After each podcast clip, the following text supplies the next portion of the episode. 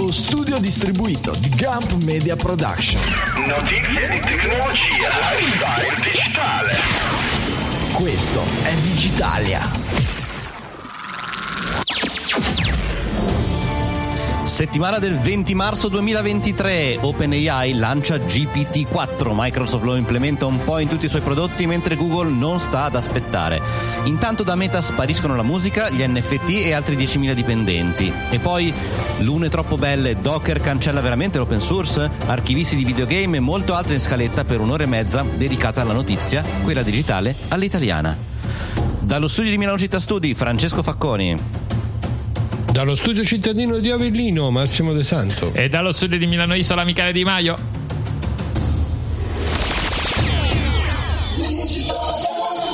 Buongiorno cari, buongiorno a tutti, bentornati su Digitalia. Ciao Max, ciao Michele, come state?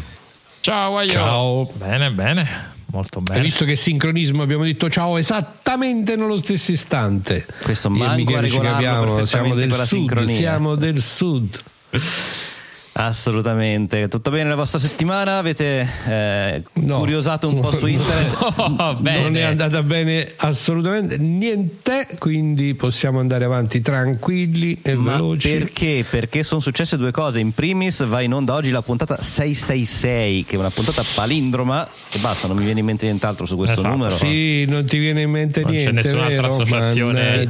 E poi demoniaca. Hanno cambiato Wikipedia, cioè nel senso era vent'anni, un, avere una colonna portante di internet che cambia così di colpo, uno si, si collega a quella pagina lì, sa com'è fatta e di colpo. Avete avuto modo di guardare solamente da, da computer, ve lo dico subito, quindi se parlate dei cellulari non si nota, forse anche per quello che in pochi l'avranno notato, ma hanno fatto un redesign. Sì, anche perché, come dire, il redesign eh, va nella direzione di essere un po' più aeroso, aerioso, cioè più, c'è più aria, insomma. Ok. E ah, quindi ah, magari... arioso, volevi dire arioso, cioè esatto. che, che eh, ma arioso è all'italiana, aeroso è chiama Darth Vader, no? Come sempre. Ah. Ma sai, guarda, sono sempre bilingue. Ho visto l'articolo che avevi postato, ma ti devo dire che questo approccio non è, cioè, avevo consultato in settimana Wikipedia, ma non l'ho vista sta grande differenza. Un po' di Beh, allora, eh, sì, no, le differenze no. ci sono, abbastanza da notarsi, non così tanto da essere un'altra cosa. I contenuti sono gli stessi, adesso sulla sinistra c'è l'indice, non ci sono più tanti boxettini. È un po' più arioso effettivamente, come diceva Michele, più che altro è mm. così la sorpresa, no? vent'anni sempre allo stesso modo e cambia tutto. Cambiano eh anche eh, no, le intelligenze artificiali. Eh, è uscito invece non dopo vent'anni, ma dopo solamente quattro mesi, tre esatto, mesi, tre mesi, quattro. Esatto, una cosa del genere. ChatGPT quattro. Chi è che mi racconta qualcosa? Ma, ma penso quattro mesi, no? Dalla ChatGPT. In realtà è uscito G P T quattro senza ancora eh, il chat esatto. davanti, giusto? Esatto. Che è, che è una ulteriore iterazione della, appunto, di questa famiglia ormai, no? Di soluzioni eh, di intelligenza artificiale stupefacenti che ci vogliono stupire sempre di più, anche se ovviamente i problemi che sono stati messi alla luce già dalle versioni precedenti, insieme con la meraviglia per i risultati, rimangono sostanzialmente gli stessi, no? In realtà vi stupisco un attimo. Vai, vai. Facciamo, facciamo due scommesse. Quando è uscito G P T tre? Max, quando è uscito, quando è uscito G P T tre? Così, senza guardare, senza pensarci. Un anno fa? No, beh, G P T tre sì, almeno un annetto, prima dell'estate sicuramente. Poi undici giugno duemilaventi. Prima, de- ah, eh, eh, prima dell'estate, non ho detto di quale, Michele, adesso non stare a pettinare le bambole. Però G P T tre punto cinque è uscito esatto, poi G P T tre punto cinque, eh. vediamo se è uscito, sì. oh, Wikipedia, sono su Wikipedia, quindi adesso è talmente aeroso, ah, ah, aeroso talmente... che ci, che ci okay. mette più tempo a cercare. E comunque G P T tre punto cinque è uscito il quindici marzo duemilaventidue. E questo G P T quattro in realtà lo stavamo già G P T? Utilizzando eh, ah, c'è G P T a novembre, credo. Esatto, sì, cioè G P T è dell'altro ieri per l'appunto. Eh, quello erano i quattro mesi che mi ricordavo allora, la versione Chat G P T. Esatto. Che montava come motore, diciamo così, G P T tre punto cinque. Esatto, sì, esattamente. Sì, sì. Ok. E quindi chi è che mi, mi sa raccontare un momentino quali sono le novità di questo eh, G P T quattro? Allora, quella che hanno, parola, quella, esatto. che, quella che stanno pompando di più, che tra l'altro è una di quelle che non è disponibile, è la multimodalità, ossia che... che Che Vordi, Vordi che con quello che sarà eh, il futuro successore di ChatGPT, che includerà questa funzione che appunto oggi non è disponibile, ma il modello la, la supporterebbe, e o con quando ci si interagir, interagi, interagi, ci si potrà interagire da, da, quando ci si parlerà interagire. tramite A P I, oggi ragazzi non va benissimo, quindi eh, quando si parlerà tramite A P I con, eh, con questo modello si potrà farlo non soltanto tramite testo come appunto chat, ma anche utilizzando, passando dal testo al, all'audio, dal testo al video, o eh, dal testo alle immagini, alle esatto. immagini statiche. In particolare quello che hanno aggiunto appunto è il supporto alla lettura delle immagini insieme ai prompt, quindi oltre a scrivere si può anche dare un'immagine, e il motore è multimodale, quindi riesce a diciamo gestire così. in contemporanea entrambe le cose.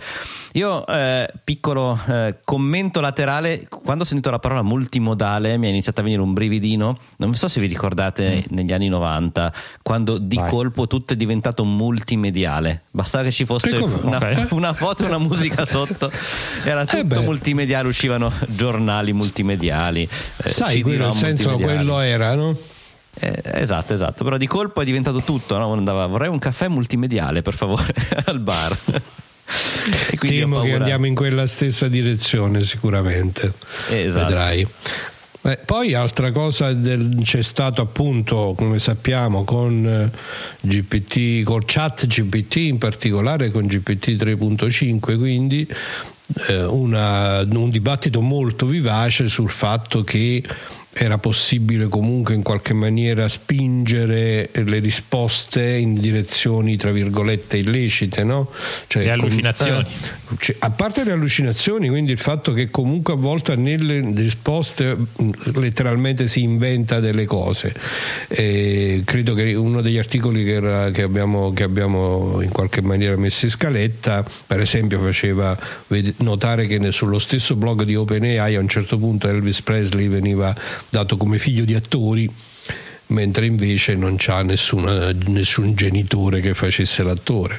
Ma perché e... papà una volta alle medie aveva fatto una recita, avrà forse una recita, no? Beh, magari è proprio un sa. effetto allucinatorio, no? Il fatto che la realtà viene confusa e interpretata in maniera strana, e questo è sicuramente molto pericoloso, ma anche il fatto che poi era possibile convincere in qualche maniera il bot a, che so, fare apologia del nazismo, in qualche maniera Uh, offendere o, scen- o passare al linguaggio non uh, diciamo non, non, educato. Uh, non educato, socialmente non inaccettabile, esatto. Che è un problema ovviamente molto vivo, e eh, nel diciamo declaratoria di lancio di quattro punto zero, di questa G P T quattro, scusate era un quattro punto zero, G P T quattro, c'era una forte sottolineatura del tentativo, diciamo, del tentativo fatto da OpenAI di inserire tutta una serie di meccanismi di controllo, di dire non siamo ancora proprio sicuri ma stiamo andando in quella direzione,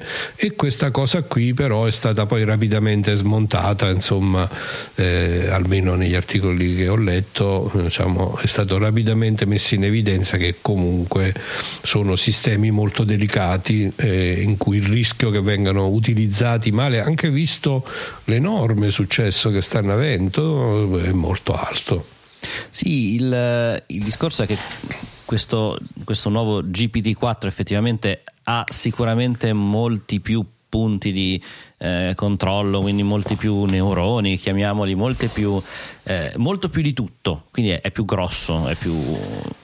però non è più intelligente, cioè le logiche dietro sono sempre quelle di cui abbiamo parlato finora, è comunque una, un unire una dietro l'altra una serie di parole, una serie di concetti, cercando di eh, predire sempre meglio, ma di fatto si tratta di predizione eh, di quello che è più probabile e di quello che è più probabile su internet. Non so se avete avuto modo di eh, vedere ehm, il, l'analisi che hanno fatto sui numeri random, cioè numeri casuali che vengono tirati fuori, sì, quarantadue virgola sette eh, esatto, sono il più eh, tirato fuori in assoluto è quarantadue, seguono i numeri col sette, chiedendo e... al chat G P T dammi un numero a dammi caso. Un numero casuale casatto tra eh, uno e cento, perché? La distribuzione non è uniforme, ma perché non sta tirando a caso, in realtà esatto. Sta scegliendo un numero a caso fra i numeri che conosce, e quarantadue chissà come mai, forse Centrale Douglas Adams è uno dei numeri eh, più eh, citati su internet, no? La risposta alla fine a qualsiasi domanda. E ehm, dall'altra parte i numeri col sette psicologicamente sono il classico numero che uno dice quando vuol dare un numero un po' a caso, però non è il cinque che è mezzo, non è il due che è pari, è psicologicamente eh, ah, il numero col sette, col sette. Vabbè, c'è qualcuno che notava che un lancio di dadi, per esempio se tu eh, fai la generazione del numero casuale simulando di avere due dadi, il sette è una delle combinazioni più frequenti, no? Quindi, quindi è chiaro che è pu- appunto allora adesso non vogliamo eh, come dire non vogliamo diminu- sminuire la complessità del problema, ma in realtà sappiamo benissimo che questi strumenti, per quanto sofisticati siano, si fondano esattamente su un approccio statistico, per, giun- per giunta su un approccio statistico costruito con un meccanismo di deep learning, quindi con, comunque con Eh, come dire, una, la scelta di quello che deve corrispondere in output a partire dall'input dipende da una quantità incredibilmente alta di parametri che si autoposizionano secondo delle formule matematiche molto ben note, ma di cui però non si può avere visibilità. Di conseguenza la cosa secondo me mh, sorprendente è effettivamente questa capacità, questa qualità. Viene in mente un dubbio quasi esistenziale, no? Sul fatto che poi uh-huh. alla fine, così come nella biblioteca di Babele, no? Qualunque eh, capolavoro della letteratura, certo, può venir fuori se hai un numero infinito di combinazioni casuali dei simboli della lingua in cui vuoi scrivere quel testo. Così allo stesso modo è come se ci stessimo avvicinando a qualcosa che genera a partire da ciò che ha masticato, no? Lo fa in maniera statistica, e questo fatto, come dire, ci delude un po' in termini di creatività. Naturalmente da un lato ci lascia la speranza che questo significa che l'essere umano è sempre qualcosa in più e qualcosa che va oltre, dall'altro lato i risultati stupefacenti in termini di qualità di quello che ne viene fuori. Devo dire, io per esempio ho testato in maniera eh. molto banale Bing, la nuova versione di Bing, sì. no, ho fatto Bing un... tra l'altro, che tra l'altro usa... mossa da, già, già da chat G P, da G P T quattro, sì. Esatto, eh, infatti eh. è stato chiaramente uno dei primi, essendo Microsoft uno dei, eh, dei possessori di OpenAI, che è l'ente che ha creato, l'azienda che ha creato G P T quattro. Quindi... ci ho giocato un po', mm. ho fatto una domanda di quelle alla Michele, del tipo: devo fare un viaggio, non dirò dove perché lo devo fare davvero, devo, dal, dal questo, da questo giorno a questo giorno eh, mi consigli un itinerario? Devo dire che il risultato è stato straordinariamente interessante, mm. perché era formulato esattamente nella maniera in cui io me lo sarei aspettato, conteneva esattamente le informazioni che corrispondono al viaggio che ho organizzato io, mm. e, e quindi eh. da questo punto di vista è Max, dire... Max. Max, però ti chiedo, allora, ti ha organizzato quindi un viaggio secondo quello che, diciamo, come metodo di controllo hai organizzato tu in tua autonomia, quindi ti ha saputo ricreare in pochi secondi, immagino, eh, sì. quello che è stato per te un lavoro di costruzione e creazione. Dall'altra parte però mi sembra che non ti abbia stupito con qualche eh, eh, guarda, vai in quella gelateria, ah, lì, no, cioè, gelato, non la conosce nessuno, che per definizione grano. È una cosa che non può finire lì se non la conosce, certo, nessuno, esatto, certo. Oppure che guarda il male, tramonto dalla torre di eh, vista in quella direzione a sud-ovest, tramonta a sud-ovest poi chiaramente, eh, insomma quei classici consigli che poi l'esperto del posto ti sa dire, no, in, in eh beh, certo, certo, e questa è sicuramente, però è, diciamo, la cosa che è stata, che è l'esperienza sorprendente E innanzitutto, vabbè, io Bing ero onestamente abituato a considerarlo un motore di ricerca scadente, no? No, devo dire. E, Anche e in, se. second, eh, in secondo luogo, la, il modo in cui è proposta la risposta è effettivamente estremamente più vicino a una intera- almeno a un'interazione. Io, la mia visione dell'intelligenza artificiale è, diciamo, sicuramente, come dire, sposa la versione della, dell'intelligenza artificiale debole, no? Quindi come uno, sì. uno strumento tecnico che ricostruisce in maniera magari funzionalmente molto efficace alcune delle caratteristiche dell'intelligenza, eh, ma che per questo è, è molto lontana da quel, quello che è il concetto di intelligenza umana come noi lo concepiamo e come pensiamo che ci distingue da tutto il resto del creato. Eh, quindi da questo punto di vista guardo a queste cose con questa curiosità, con la curiosità di dire eh, quanto diventa utile quello, questo strumento. Ed effettivamente noi che per, abbiamo sofferto, no, dai tempi del lancio di Siri o equivalenti dell'enorme fatica, noi non è che ci aspettassimo che Siri diventava Cortana del videogioco, no? Uh-huh. Un'intelligenza, ma cioè, ci aspettavamo di avere uno strumento utile davvero, che ti potesse semplificare tanti compiti e che potesse in qualche maniera aiutarti a vivere meglio la giornata, eh, mentre invece con Siri devo dire io ci ho litigato quasi sempre, insomma. Eh. Però eh, allora vediamo, sta... eh. secondo me su Siri ci torniamo più avanti, ma che cos'è che c'è di bello in questo G P T quattro? E ora non so se avete avuto modo di curiosare, chiaramente tutti quelli che hanno iniziato a provarlo eh, hanno esplorato le, le novità e provato a tirar fuori degli, degli esperimenti interessanti. Uno che mi ha colpito tantissimo è quello della, delle ricette. Sembrerà una cosa sempre banale, no? Su internet ci trovi le ricette fin dagli anni novanta, si diceva. Però in realtà gli ha fatto, alcuni hanno fatto fotografie al frigorifero, a degli ingredienti, e ha detto: che ce faccio con sta roba? E gli ha tirato fuori, eh, ma guarda, con queste uova eccetera eccetera puoi farci questa cosa, questo, il waffle, puoi farci il biscotto, puoi farci eccetera. E, e tu questo lo trovi stupefacente?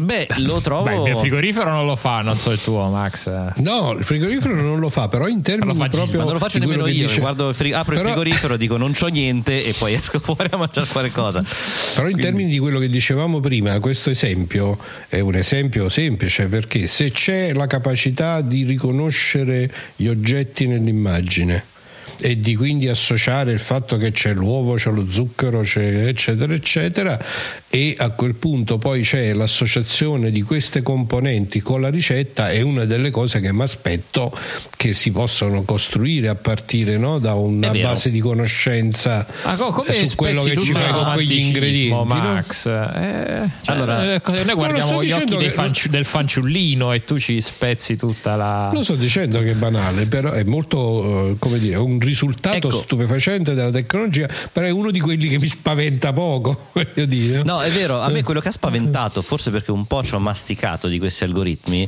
è guardare comunque la foto del frigorifero e, eh, in cui si vede il classico frigorifero con varie cose accatastate direttamente ancora dentro le bustine di plastica, quindi che io da eh, intelligenza non troppo artificiale faccio fatica a capire cosa c'è in quel frigorifero, no? Perché... E questo articolo, che è questo bot che mi tira fuori delle carote che quindi sono messe in orizzontale di traverso dentro un sacchetto sei, colorato. Quindi sei colpito dalla capacità di riconoscimento sono visivo. Sono colpito dalla capacità di riconoscimento. Certo che poi una volta riconosciute carote e yogurt, che mi tiri fuori una torta di carote e yogurt, vabbè, ok, era abbastanza ovvia e facile. È il, la somma di...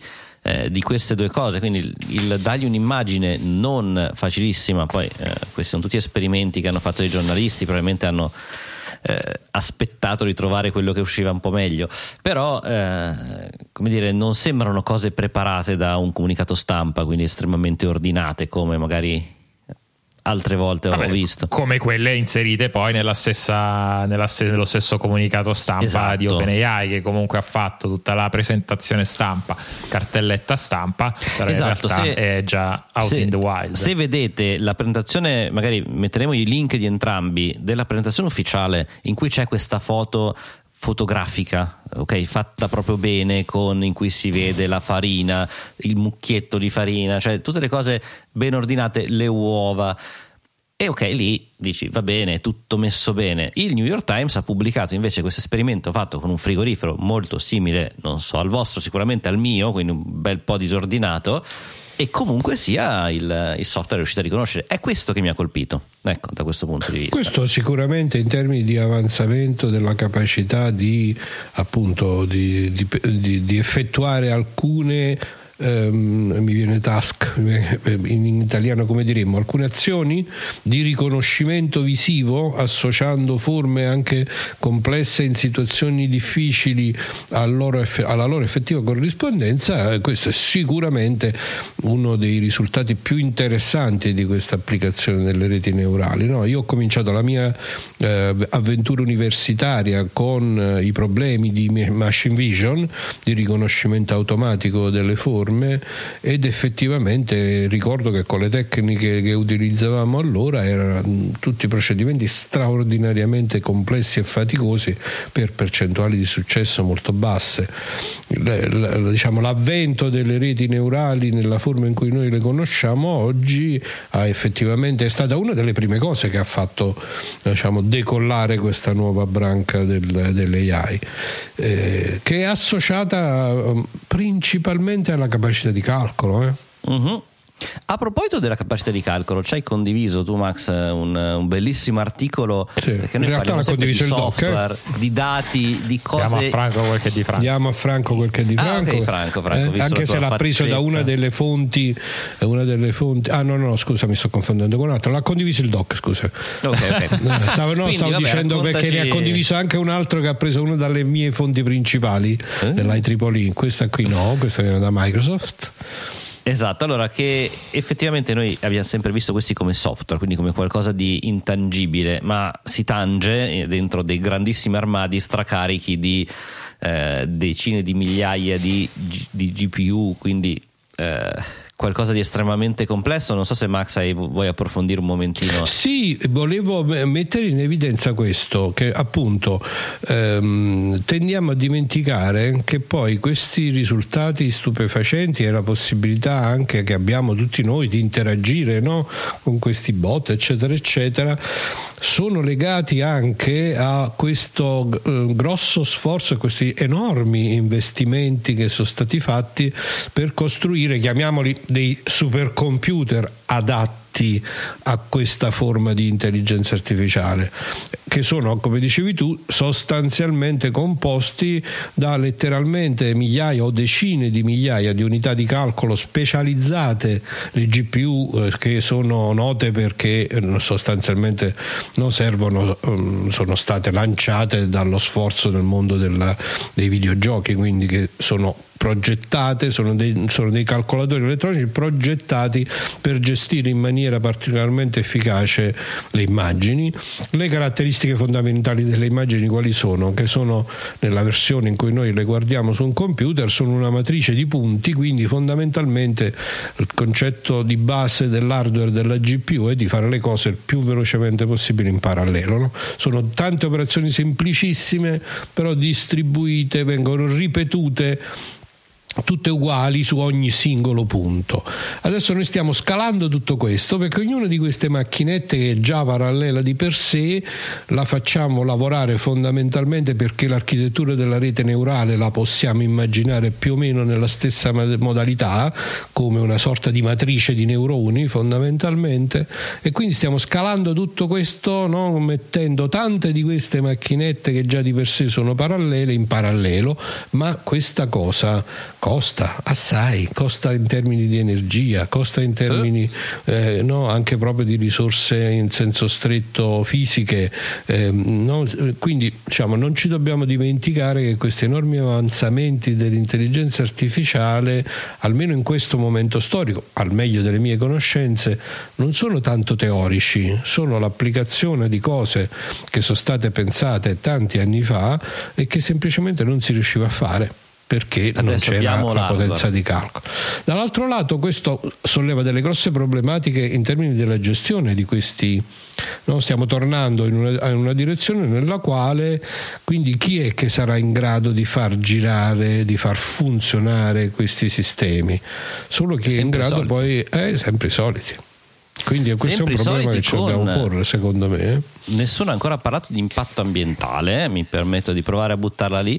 Il, eh, abbiamo tant- tanto criticato i bitcoin che consumano, ma qua si parla comunque di decine di migliaia di G P U che lavorano per eh, eseguire, fare il training di questi modelli e poi anche eseguirlo. Comunque ricordiamo che un motore di ricerca aperto al pubblico come Bing, che ok, mh, avrà una, un dieci per cento del, del traffico di internet, ma è comunque tantissimo, e su tutta corrente elettrica che va, è tantissima corrente elettrica, quindi al netto dei costi anche ehm, risorse energetiche. Dobbiamo capire prima o poi, secondo me nei prossimi mesi arriveranno il momento in cui ci interrogheremo se questo tipo di tecnologia valga da un punto di vista di eh, rapporto utilitaristico e di consumi. Come Come sì, è stato proprio fatto quello, secondo me, il punto, che secondo me il, il, le cripto sono in incredibile perdenza, proprio perché eh, in realtà considerando... Parole nuove su Digitalia, la perdenza. Prego, vai avanti.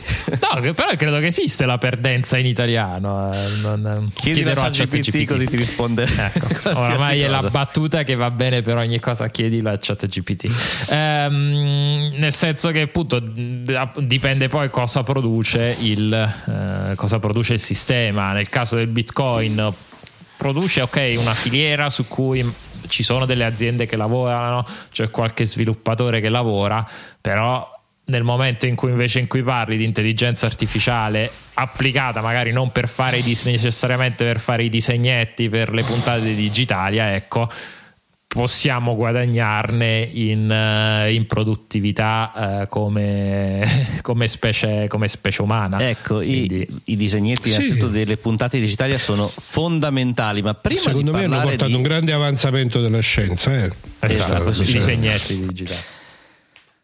Prima di parlare anche della dell'arte. Produttività, scusatemi carissimi, del, di quello che si può fare effettivamente, perché adesso magari ne parliamo un po' meglio di qualche caso pratico di quello che fa eh, l'intelligenza artificiale, vorremmo ringraziare il nostro sponsor, quindi è il momento di ringraziare Squarespace, ancora squarespace punto com, la migliore piattaforma all-in-one per pubblicare sulla rete.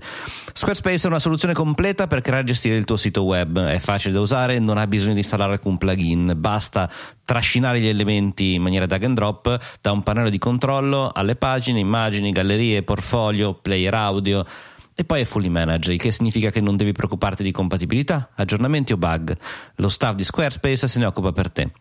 Inoltre Squarespace include strumenti per creare negozi online completi usati da centinaia di migliaia di negozi in tutto il mondo, con opzioni di gestione del magazzino, ordini e invio di mail ai clienti.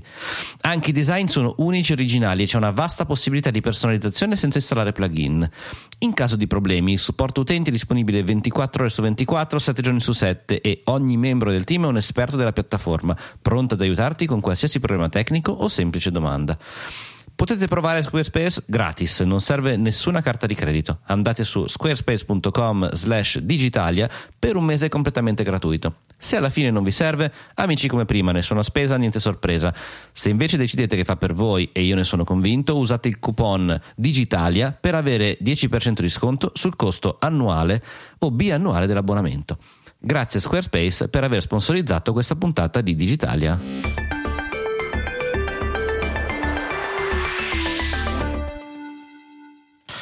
Allora, dicevamo che eh, questo G P T e queste intelligenze artificiali in generale, questi L L M o i salamai, come che li avevano chiamati, ehm, vengono utilizzati in prodotti.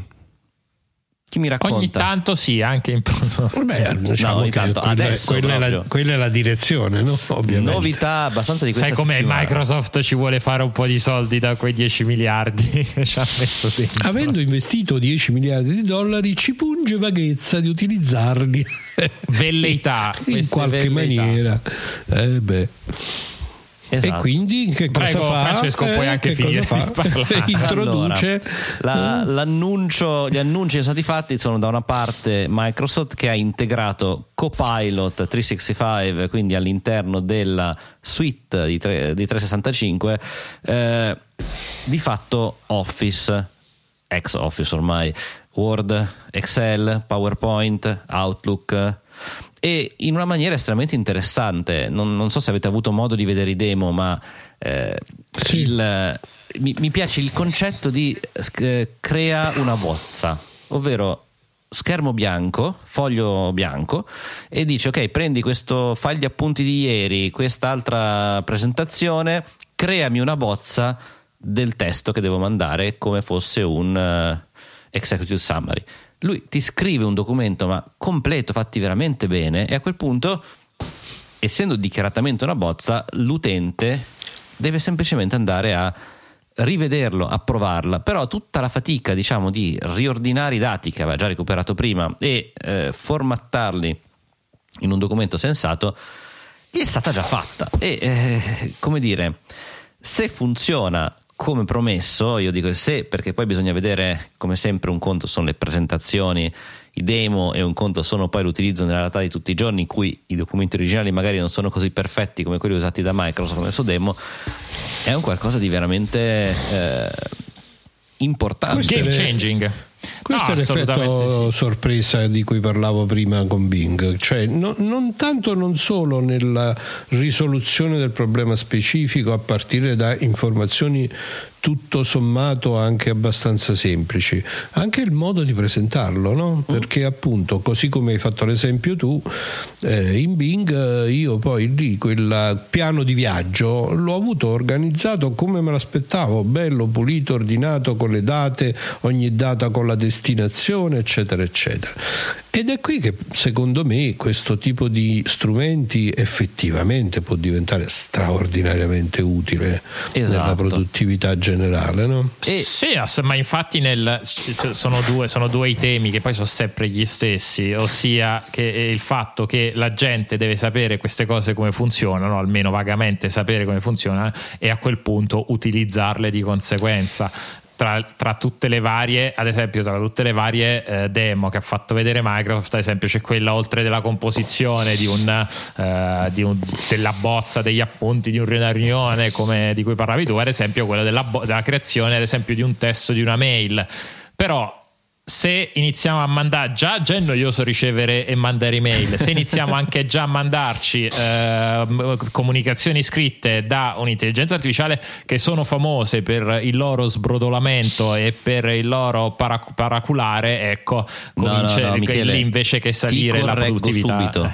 Eh. Allora, io devo scriverti ok per domani, lo faccio scrivere in tre pagine dell'intelligenza artificiale, esatto, te lo mando, tu usi il riassuntore e che ti riscrive ok, e siamo a posto, e la nostra comunicazione okay, avviene. Vabbè, e in tutto questo abbiamo consumato un bel po' di energia, come dicevamo giga, prima, esatto, prima che io serve. A questo punto mando Gigawatt. l'intelligenza vorrei lavora, mandare a questo punto l'intelligenza, lavorare, l'intelligenza artificiale a lavorare al posto mio, eh, e, eh, eh. raggiungiamo anche l'ut- l'utopia marxista alla fine, e io sono contento, sto a casa a farmi i fatti miei. Esatto, il ma vediamo un po'. La, la verità per... è si sta spalancando davvero eh. un universo di possibilità eh, ah, sì. no? in cui strumenti di questo genere possono diventare straordinariamente utili e straordinariamente pericolosi, no?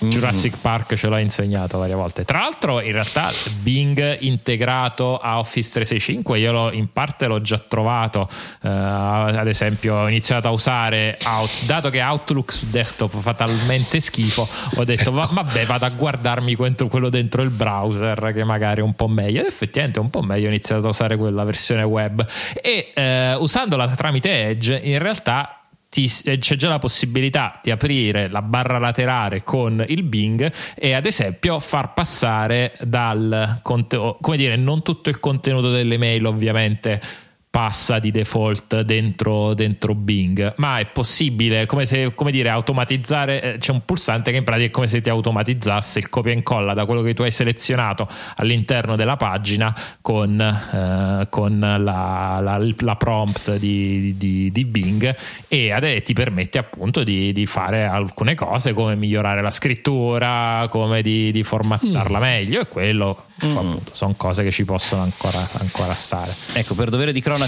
anche Google nel frattempo, eh, non è stata a guardare, ha annunciato che una funzionalità molto simile, probabilmente usando il loro bardo, eh, la lancia anche in Gmail, Google Docs e in generale in tutta la sua suite. Ricordano molto, sembrano essere veramente costruiti allo stesso modo.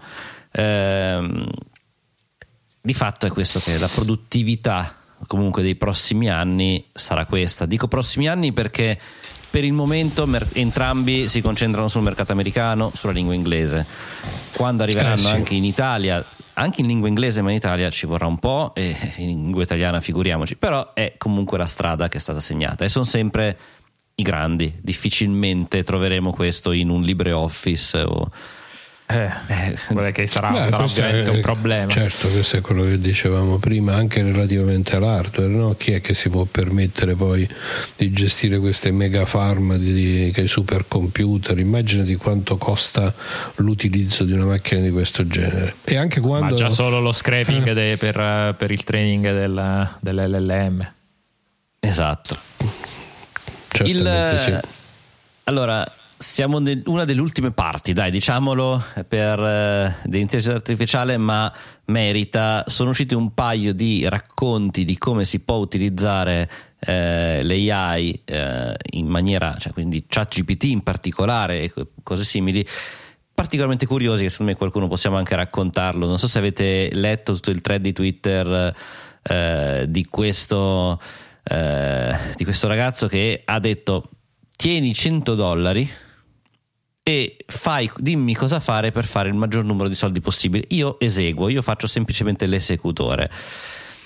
E eh, come dire, questo eh, la, il, il bot ha iniziato a dargli i suggerimenti, lui ha eseguito senza battere ciglio e pian pianino ha iniziato a tirare su un po' di soldini, non tantissimo, siamo a qualche migliaio di euro, perlomeno l'ultima volta che ho letto il, um, l'articolo. Probabilmente sono anche un po'. Eh, siamo anche in quella fase come l'insalata di patate su Kickstarter, se vi ricordate, c'è cioè il eh, primo esatto. che ha fatto una cosa del genere. Però è comunque interessante, non so se. Sì, che poi in realtà uh, cosa, cosa gli, non è tanto il bis, cioè gli, cosa gli ha detto? Gli ha detto: apriti un e-commerce, uh, cosa ci metti in questo e-commerce? Cosa tira tanto oggi, ad esempio, sono i prodotti, non mi ricordo se, perché ce ne sono, poi ce ne sono usciti vari di thread del genere. In alcuni casi sono andati avanti con uno shop di eh, prodotti sostenibili, in altri casi, se non sbaglio, di magliette create con le immagini create poi attraverso le eh, intelligenze artificiali generative. Eh, in realtà a livello di sostanza nessuno di questi è un business nuovo. Come dicevamo prima, non è, per come sono strutturate questi prodotti, non può uscirne un prodotto nuovo rivoluzionario. Ah, caspita, non ci avevo pensato. Quello che invece fanno però è che ti creano tutto, in pratica tutto il funnel dal business plan, spiegandoti i prodotti, spiegandoti come venderli, spiegando perché venderteli, creandoti il sito web, eh, gli stru- il sito web, gli strumenti marketing, in copywriter, eh, ti sostituisce il copywriter, ti sostituisce eh, il, quello che ti, ti fa, ti fa le, le mail, le mailing list, i prodotti per i social, ti crea veramente come se fossero quasi un business chiavi, chiavi in mano. Poi eh, che eh, le, gli spazzolini di bambù siano un prodotto rivoluzionario, no, però ecco, si riesce a mettere in piedi un e-commerce con veramente poco. È ovvio che nel momento in cui lo fai tu, lo possono fare altre un milione di persone, e per questo torniamo poi, secondo me, al discorso che facevo un paio di settimane fa, dove nel momento in cui c'è questo appiattimento, perché non può essere che verso il basso, sia come qualità dei contenuti che come eh, tasso di innovati- innovatività, ecco, poi, come dire, c'è sempre la ehm, come dire, qualcuno che s- toglie di mezzo questi, questi esatto. prodotti, magari le usa soltanto in parte per andare a fare il salto in avanti anche e spiccare rispetto agli altri. I soldi che hanno fatto questi qua sono stati prevalentemente da investitori che magari hanno detto: ah, ti do altri cento dollari e mi prendo un pezzo. Di fatto è l'hype, appunto, quello che dicevo prima, l'insalata di patate dell'intelligenza artificiale. Siamo lì, non siamo molto distanti. Però è, è, sono comunque in, esperimenti interessanti da seguire. E eh, non so se hai visto invece, Michele, l'hai postato tu, che eh, comunque questi G P T quattro ancora, i CAPTCHA, non li sanno risolvere, o meglio, esatto. hanno trovato un modo di risolverli in realtà. Esatto, e qual è questo modo? Ma perché non vai su TaskRabbit e eh, ti cerchi un, un'intelligenza Bellissimo. umana per risolvere i CAPTCHA? Questa è carina, dai. Eh, Una, un e Matrix è perfetto a questo punto, no? Ci manca solo lo spinotto per prendersi l'energia. Esatto. La, la cosa divertente è che questo qua ha assunto, il bot ha assunto una persona su, cioè, su TaskRabbit, e sto qua ha detto: ma scusa, ma perché mi chiedi di fare un captcha? Non è che sei un robot che non riesce a farlo? E lui eh, ci ha pensato un po' su, ha detto uh, mm, e poi no, sono cieco e non ce la faccio, quindi devi aiutarmi tu. E il povero eh, robot di carne, cioè l'umano, ha detto va bene dai, te lo faccio io. Quindi qua l'intelligenza artificiale è stata sgamata, ma è riuscita poi a imbrogliare, ed è questa un, probabilmente un, un passo in avanti di un certo interesse. Il famoso abusato test di Turing, lo conosce? È stata... Eh beh, lì è la cosa un po' più sofisticata, però effettivamente andiamo in quella direzione, no? In cui sarà impossibile distinguere dal punto di vista delle risposte quello che, che genera la macchina e quello che genera l'essere umano, che è uno dei problemi poi etici fondamentali, no? Che come ben sappiamo. Esatto, esatto.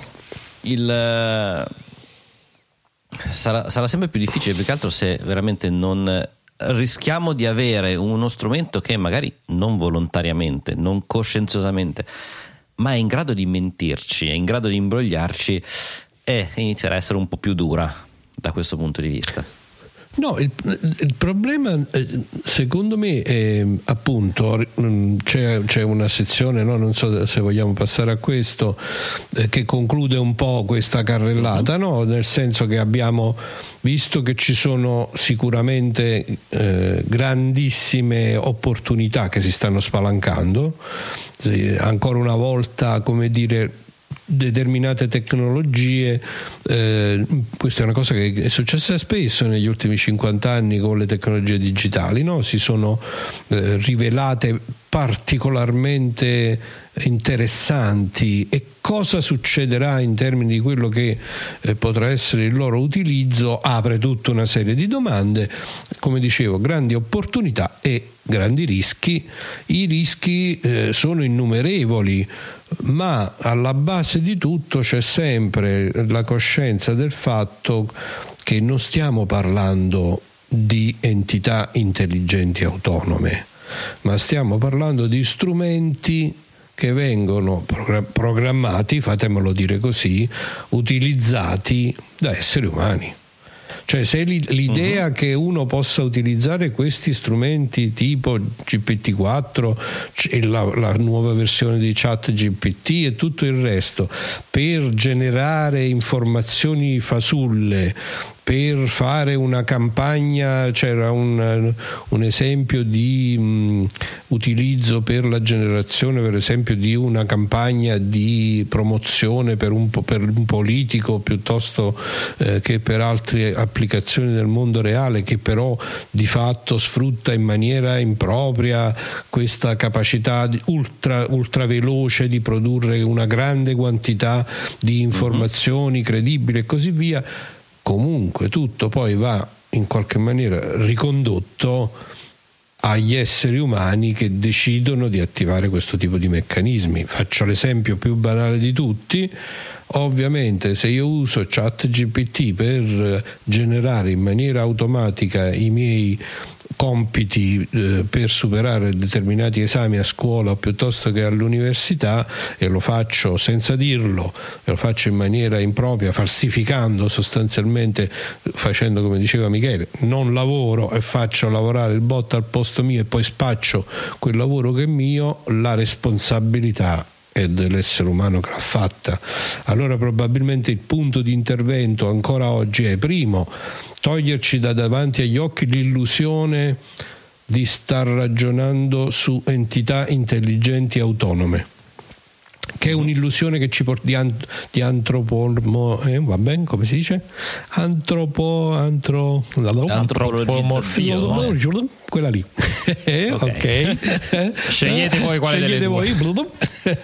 Antropomorfizzazione, dai, ci sono riuscito, eh, yes. Che è una cosa che ci abbiamo, no, accablata nel cervello, no? Noi siamo portati, io non so voi, ma io ci parlo con la lavatrice.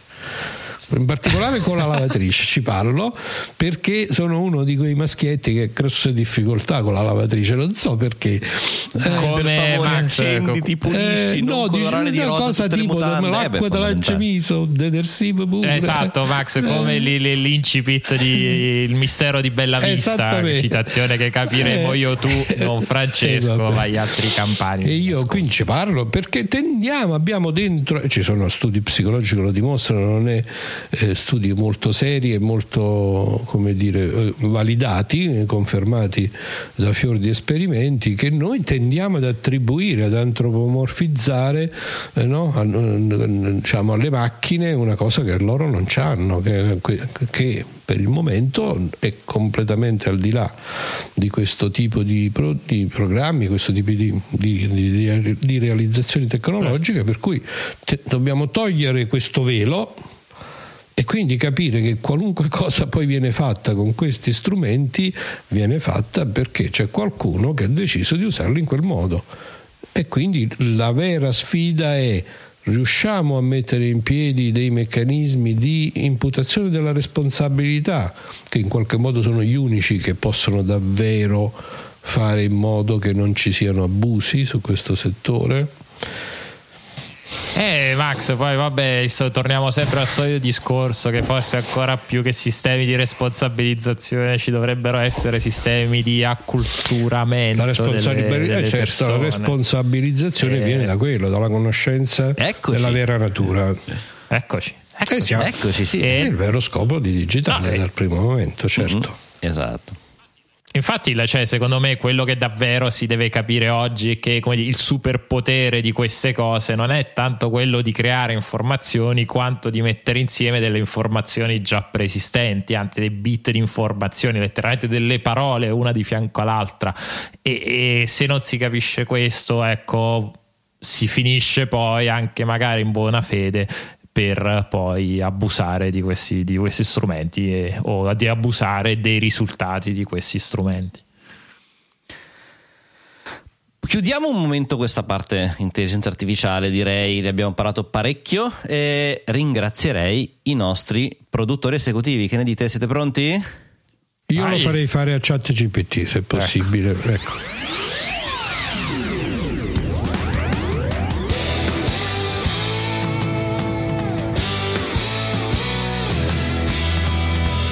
I produttori esecutivi sono il nostro modello di business di sussistenza. Distribuiamo Digitalia gratuitamente, ma siccome lavoriamo sodo tutte le settimane, vi chiediamo una retribuzione, un obolo in cambio. Decidete voi quando, quanto, l'entità, l'importante è farlo. Potete scegliere PayPal, Satispay, Bonifico, Bitcoin, la famosa valigetta del prof, eventualmente anche il value for value, le nuove tecniche del podcast due punto zero. Tutti i sistemi disponibili sul sito digitalia punto effe emme, indicati anche nelle migliori applicazioni di podcast. Noi in cambio continuiamo a lavorare per voi e come bonus vi ringraziamo nelle note della puntata in diretta, come farà ora ChatGPT, oppure chi vuole di voi due in, altre, in Sa- assenza Silent Bot. Sa- Silent Bot, sono pronto, vai. Sono Silent Bot. I produttori esecutivi di questa puntata, una volta ce l'avevamo una, una, una voce sintetizzata per una cosa del genere, sono Capitan Harlock con due uno otto otto punto zero Satoshi, perché lui è un value for value, uno dei nuovi del, uno di coloro che usano questi nuovi metodo, queste nuove metodologie per finanziare Digitalia. Nicola Gabriele D aggiunge uno sette sei sette eh, sempre Satoshi, e Nicola Fort cinque otto due. Torniamo, non euro purtroppo, eh, no, sono tutti Satoshi. Okay. Torniamo al mondo, diciamo un po' sempre cripto, ma insomma non, tan, non più così sofisticato, che ci conduce ai nostri perpetual executive producer, sempre beniamati Manuel Zavatta bis, in realtà che mancava sono... dalla puntata scorsa per quello. E quindi detto. C'è sempre questo, no, questo piccolo sfalsamento che fa sì che la sua donazione singola perpetua a volte si accumuli due volte in una puntata. E Davide Tinti, tutte e tre queste donazioni singole erano da un euro. Grazie a... mille. Donazione singole sempre da un euro di Saverio Gramagnola e di uno virgola cinquanta euro da Andrea Guido. Ancora donazioni singole, da due euro questa volta di Andrea Nicola Vasile e di Alessio Ferrara, e da due virgola ventitré centesimi di euro di Marco Mandia, che credo sia, stia continuando col codice, codice Mandia, Mandia, giusto? Prendete oh, nota, yes. prendete nota cari. Ancora donazioni singole da tre euro di Marco Grechi e di Michele Francesco Falzarano, per poi addentrarci in una ricca zona di donazioni ricorrenti da tre euro al mese, che per questa puntata sono quelle di Enrico Carangi, Fulvio Barizzone, Mario Giammona, Michelangelo Rocchetti, Calogero Augusta, Simone Podico, Dennis Grosso, Giuseppe Brusadelli, Giorgio Puglisi, Umberto Marcello, Andrea Malesani, Giacomo Cipriani, Fabio Brunelli, Alessandro Grossi, Fabrizio Reina, Fabio Zappa, Ligea Technology di Desposito Antonio, Marco Traverso, Gianluca Nucci e Simone Magnaschi. Grazie mille, grazie a tutti. Donazione singola da tre virgola trentatré centesimi di euro, che vedi è tre tre tre, quindi è palindromo anche questo, ed è la metà del numero di questa puntata, di Claudio P. Donazioni ricorrenti, vedo che la mia dotta elucubrazione eh, intorno al sei sei sei e al tre tre tre non ha suscitato particolari eh, diciamo, rea- reazioni emozzate. tre tre tre okay. È mezzo numero del diavolo. Donazioni ricorrenti da cinque euro al mese per questa puntata: Mauro Tommasi, Donato Gravino, Letizia Calcinai, Emanuele Libori, Michele Olivieri e Andrea Delise. Grazie a tutti quanti. Do, do mi, hai, mi hai troncato il do. Donazione singola da cinque virgola trentadue centesimi di euro di Fiorenzo Pilla. Ciao Fiorenzo. Donazioni ricorrenti da dieci euro al mese dei nostri, ah no, addirittura sono sfalsate, una da dieci euro al mese, una da dodici euro al mese dei nostri grandi produttori Fabrizio Bianchi e Andrea Giovacchini. Quest'ultimo si aggiudica anche l'ambito titolo di lead executive producer della puntata. Da Siron Bot è tutto. Ringraziamo, grazie Siron Bot innanzitutto per una perfetta lettura, e grazie soprattutto, grazie di cuore a tutti i produttori esecutivi di questa puntata. Mi raccomando, su digitalia punto effe emme trovate tutte le indicazioni, fatelo, noi lavoriamo qua per voi tutte le settimane, tutti i lunedì sera. Sì, sì, tu dici così e poi sappiamo tutti che ti nascondi dietro ChatGPT quattro punto cinque.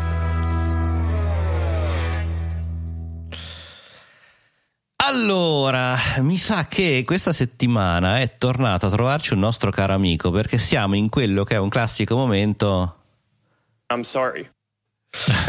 Allora, abbiamo un po' di colonne zuc, zuc. che iniziano con Meta, due punti, bye bye qualcosa. La prima è bye bye alla musica, che è successo sta settimana oh con... madre de Dios con SIAE. È successo che non si sono messi d'accordo Meta, che non voleva pagare, e SIAE che invece voleva, voleva un po' di soldi in più.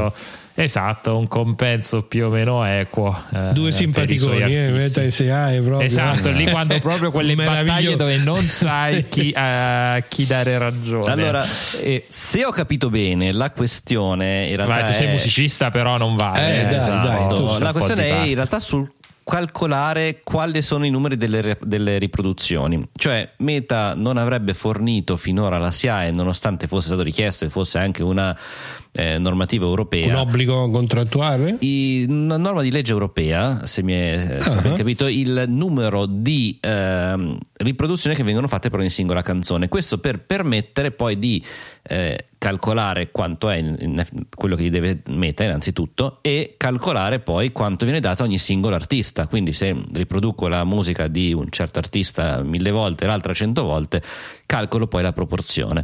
Ehm, finora i pagamenti venivano fatti da Meta su una base eh, forfettaria, eh, appunto concordata, e la divisione poi effettuata da SIAE sulla base di informazioni sugli streaming in generale, su altre piattaforme. Quindi, come dire, calcolando una media, se il tal cantante va bene su, sulle altre piattaforme, andrà bene anche su Instagram, esatto, e così via. Insomma, Meta diceva SIAE, fai ecco. tu fai tu come vuoi tu. E eh, in effetti, leggendo i commenti in giro, i vari musicisti non è che siano contentissimi, perché comunque sia eh, effettivamente dicono no, era Meta che stava facendo la furbetta. Altri dicono vabbè, insomma, è la solita SIAE che tira un po' la corda.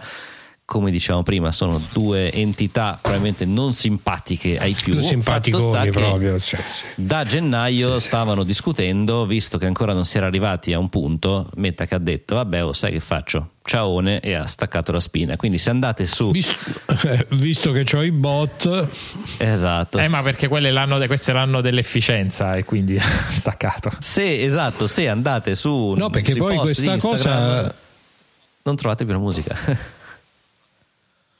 Ha dato Dicevi appunto sì, no, no, dicevo esattamente la stessa cosa, che appunto alla fine l'effetto è stato che, perciò dicevo c'hai i bot, no? Evidentemente con dei meccanismi automatici, no? Se, se è andata a rimuovere tutto, tutte quelle che erano le colonne sonore, per esempio dei reel di Instagram, ho capito sì, bene? Allora direttamente di... su, quando ad esempio su Instagram metti una canzone e la tagli, chiaramente non, non parliamo di brani live registrati col microfono del telefono, ma se io aggiungo la tal canzone alla mia, alla mia story, eh, di fatto viene taggata tutta In, in Italia, sia per autori italiani che per autori stranieri, visto che la S I A E poi di fatto ha una buona parte, non, non più il monopolio, ma comunque una buona parte del, della gestione della, della raccolta di queste fee, eh, di fatto in Italia e solo in Italia queste canzoni vengono mutate, quindi viene scritto non è possibile ascoltare la musica, c'è scritto sotto il titolo il, il nome di quello che Eh, l'autore della storia avrebbe voluto far sentire, ma in Italia non si ascolta. All'estero sì, perché di fatto poi all'estero c'è qualcun altro che raccoglie. Ma poi ho capito ho capito anche che insieme, se, se, se per esempio c'è un parlato insieme alla musica, scompare anche quello, cioè viene mutato tutto, viene mutato tutto, tutto non, c'è, non c'è distinzione, no? Quindi se c'è un parlato sopra la musica scompare anche completamente il parlato, quindi l'effetto è abbastanza sì, devastante, diciamocelo su. Allora, nella mia fine. esperienza di instagrammaro molto molto scarso, nel senso che lo uso pochissimo, ho trovato effettivamente qualche storia senza le musiche, non mi è capitato di notare questo effetto, però sì, può essere effettivamente, perché di fatto se eh, c'è un tag che rappresenta la musica aperta da, da diritto d'autore, è normale che venga mutato tutto. E ha creato da una parte, vabbè, come dici tu, un effetto di stranezza nelle persone che a volte vanno a guardarsi le loro storie e non ci sono più le canzoni, un problema nella promozione di dischi in uscita, italiani e stranieri in Italia, perché effettivamente sono mezzi eh, molto utilizzati, quelli comunque di Instagram in particolar modo, per promuovere video musicali, canzoni, e quindi è stato stravolto un po' i... Esatto, quindi anche gli artisti stessi, nonché ovviamente di solito spesso detentori dei propri, dei propri diritti, non possono usare la propria musica eh, sul, su, queste, su queste piattaforme, se non linkando A, allo Spotify di turno, però ecco, all'interno delle storie non si possono inserire. Insomma, il più cattivo chi è? Meta o S I A E? No, eh, continua a non prendere le parti. Più che altro facciamo un po' una scommessa: quanto tempo ci vorrà prima che tornerà la musica? È una bella, è una bella domanda, perché eh, dal punto di vista del prodotto io credo che, per quanto Meta abbia comunque preso la palla al balzo e abbia staccato la spina, se, credo che un po' ne perde, e comunque in questi giorni, ecco, tante persone in real life con cui ho parlato erano scocciati, eh, come dire, scocciati esatto da questa, da questa cosa, quindi sicuramente eh, può essere un problema per Meta, Meta stesso, anche perché quando ti chiedono Michele perché segui quelle ballerine non puoi più dire per le musiche che trasmettono, non è più credibile. Esatto. Quindi boh, eh, sì, da, sicuramente la piattaforma ci perde, anche perché TikTok, YouTube e in generale altri canali simili hanno rinnovato, han, hanno acconsentito a questo cambio, hanno creato nuovi contratti con S I A E, quindi di fatto è l'unica Meta che è rimasta fuori in questo momento. Però, avendo fatto questa mossa un po' a braccio di ferro, non penso che tornino indietro facilmente. Bah. Qua, finché si tratta di, di soldi, se vedono che comunque l'engagement va giù, come dire, poi non, non credo che ne facciano una questione di onore. Ok, anche perché nel frattempo, già che c'erano, I'm sorry, anche gli N F T sono andati a casa, no? E di quello onestamente non ne ho sentito parlare alla, alla macchinetta del caffè. Come mai? Funzione annunciata in realtà un annetto fa, quando le, la buzzword ancora non era G P T o ChatGPT, ma era, era, era N F T, eh, e, insomma in questo caso appunto non so quanto fosse l'utilizzo di, questo, di questi strumenti che ti permettevano di collegare eh, alcuni dei tuoi, tuoi N F T ai tuoi account, ai tuoi account su Meta. Dovremmo aprire forse un, dopo il cimitero di Google di, fia- di fianco iniziare ad aprire la prima cappelletta, esatto, una cappelletta sì, con i primi prodotti eh, di Meta. Dai, bene, Meta ne ha comunque, eh, attenzione, eh, il sì, Facebook Phone, se vi ricordate, il, la moneta libera, e anche quelli insomma sono tutte altre cappellette, queste qua sono belli grossi come monumenti funebri. Le, le cappellette di Zuckerberg pure sarebbero ah, interessanti. Bella, bravissima. Ci stava mancando qualcosa. Eh, sì. Esatto. E comunque si dice non c'è due senza tre, e sta settimana I'm sorry. Esatto, I'm sorry perché che, no, in realtà aspetta, ancora? Non è sorry, lui ha detto che il duemilaventitré è l'anno della efficienza. efficienza. Quindi oh. in una bellissima lettera che ha scritto a tutti ha detto basta, quest'anno saremo più efficienti, funzionerà tutto meglio, ci concentreremo, e intanto diecimila licenziati, vai. Intanto non pensate di lavorare a casa ecco. perché si lavora molto meglio in ufficio, per, quei che, que, per quelli che gli dico di tornare, perché in effetti stiamo ridendo e scherzando, ma non fa tanto ridere, anzi poveracci, altri diecimila questa settimana, diecimila licenziamenti, non sono i primi che ha fatto Facebook. Eh. Sì, esatto, diecimila persone licenziate, cinquemila ruoli che erano stati, posizioni che erano state aperte e che non, in questo momento non verranno, non verranno riempite, quindi si continua su questa, su di... questa direzione. La mail di Zuckerberg è particolarmente, particolarmente paracula, onestamente non mi vengono altre, vabbè, come sì. qualsiasi mail eh, di, questo, di questo genere. Che bello, siamo tutti quanti esatto. più felici Perdere di lavorare in una persona di questo team talentuoso è una sofferenza per me, eccetera eccetera, classica. Indicibile, eh, sì, mentre in Polinesia francese o chissà, o chissà dove, ecco, è sempre, anche perché poi le, le, le, queste aziende continuano a fare buyback delle azioni, quindi comunque due soldi credo che ce le abbiano ancora, mm. però vabbè, ecco, eh, il... e poi sul, sul, no, sul discorso dello smart, esatto. del, del lavoro da remoto che dicevi, che dicevi tu, in realtà fa un punto che forse in parte è anche condivisibile, mm. perché eh, credo che ce ne siamo accorti un po' tutti. Lui dice eh, una cosa sono quelli che hanno iniziato in ufficio e hanno poi fatto una transizione verso un lavoro da remoto eh, più o meno continuativo, più o meno definitivo, e quelli ok. Però tutti gli ingegneri che sono stati eh, assunti da remoto e che quindi in pratica in ufficio non li hanno mai visti, ecco, quelli hanno avuto un eh, hanno avuto dei, dei rating a livello di produttività più bassi rispetto, rispetto alla media, eh, che è un'esperienza che credo sì. molti di voi hanno, hanno avuto eh, negli ultimi anni. La prima volta che esce un, fatemi usare una parola un po' forte perché chiaramente esagero, ma probabilmente è la cosa che più si avvicina a uno studio, nel senso che finora abbiamo sempre parlato di eh, da lì c'è la pandemia, quindi di questo lavoro a casa che in effetti nella lettera di Zuckerberg è indicato come remote working nella accezione corretta.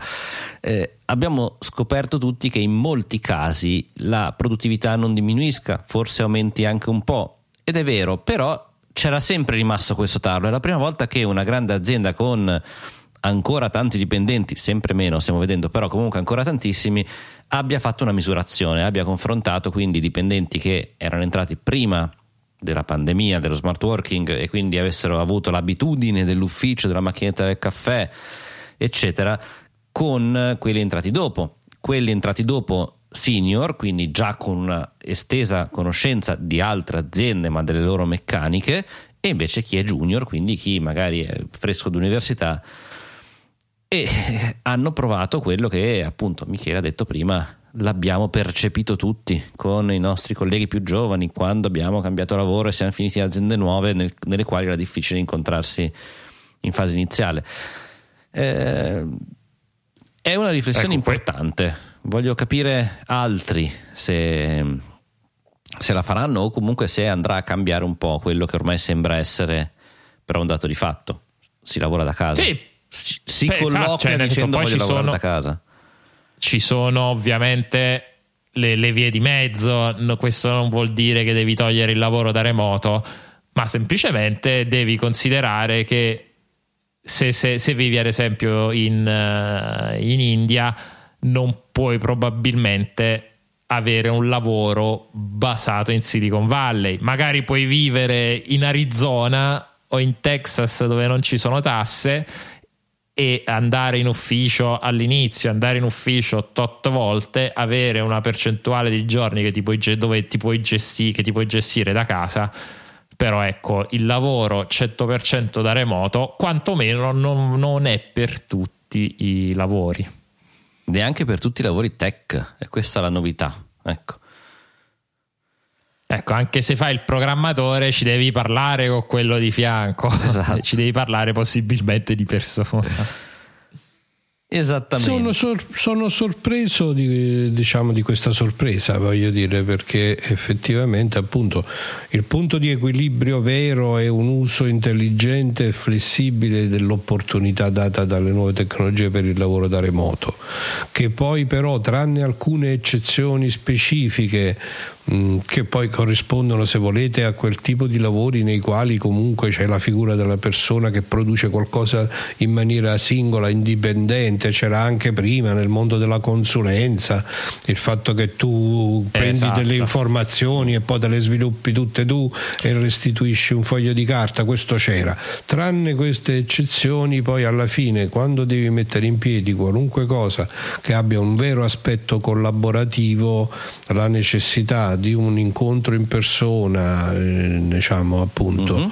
eh, di, di, della costruzione della, de, del, de, del rapporto, della relazione del team, io credo che sia una cosa fondamentale. Quello che mi ha colpito, al netto del fatto che è la prima volta che viene detto che così in maniera esplicita, focalizzandosi sul new join, è chi l'abbia detto. L'ha detto la persona che ha investito decine di miliardi sul concetto di dovremo stare sempre più distanti l'uno dall'altra, sul metaverso, cioè la, pre- la presenza fisica sarà non necessaria perché avremo degli occhiali, delle tute, dei guanti, per cui ci vedremo, possiamo parlare. Di fatto i, già i lavoratori di, di, di, di Meta mi immagino che abbiano i loro avatar senza gambette che vanno in giro e si incontrano in questi bellissimi circa eh, metaversi. E se proprio loro gli viene detto che il metaverso, o il concetto comunque stesso di vedersi online, non funziona, bisogna tornare dentro il loft di Menlo Park, l'open space di Menlo Park, ecco, stride un po' tutto questo. È perché il metaverso non è ancora pronto, ci stanno lavorando, esatto, eh, ci stanno cazzo. lavorando, dai, fra. Non c'è ancora. Eh, mica c'è. Quando no. ci sarà, eh, le gambette saranno sviluppate. Per voi è solo una questione di tempi, non è una questione di cambio di rotta. No, vabbè, come dire, probabilmente non era neanche quella la, la, la lettera, non era il posto giusto per dire, eh, però il giorno in cui avremo il metaverso, allora eh, poi ognuno potrà lavorare da dove vuole, dopo che appunto ha licenziato diecimila persone. Eh, personalmente no, lo credo che comunque non cambierà granché col metaverso, però vediamo. Mm. Cioè, ci ha scommesso tanti di quei soldi. Eh. Sarà mica fesso, no? Comunque salutiamo Mark che ci ascolta sempre, chiede sempre scusa, e questa è una cosa molto molto bella. Scuse che invece non, non mi sembra siano arrivate da Samsung, che è stata beccata con le mani nella marmellata. Che ha fatto? Che ha fatto?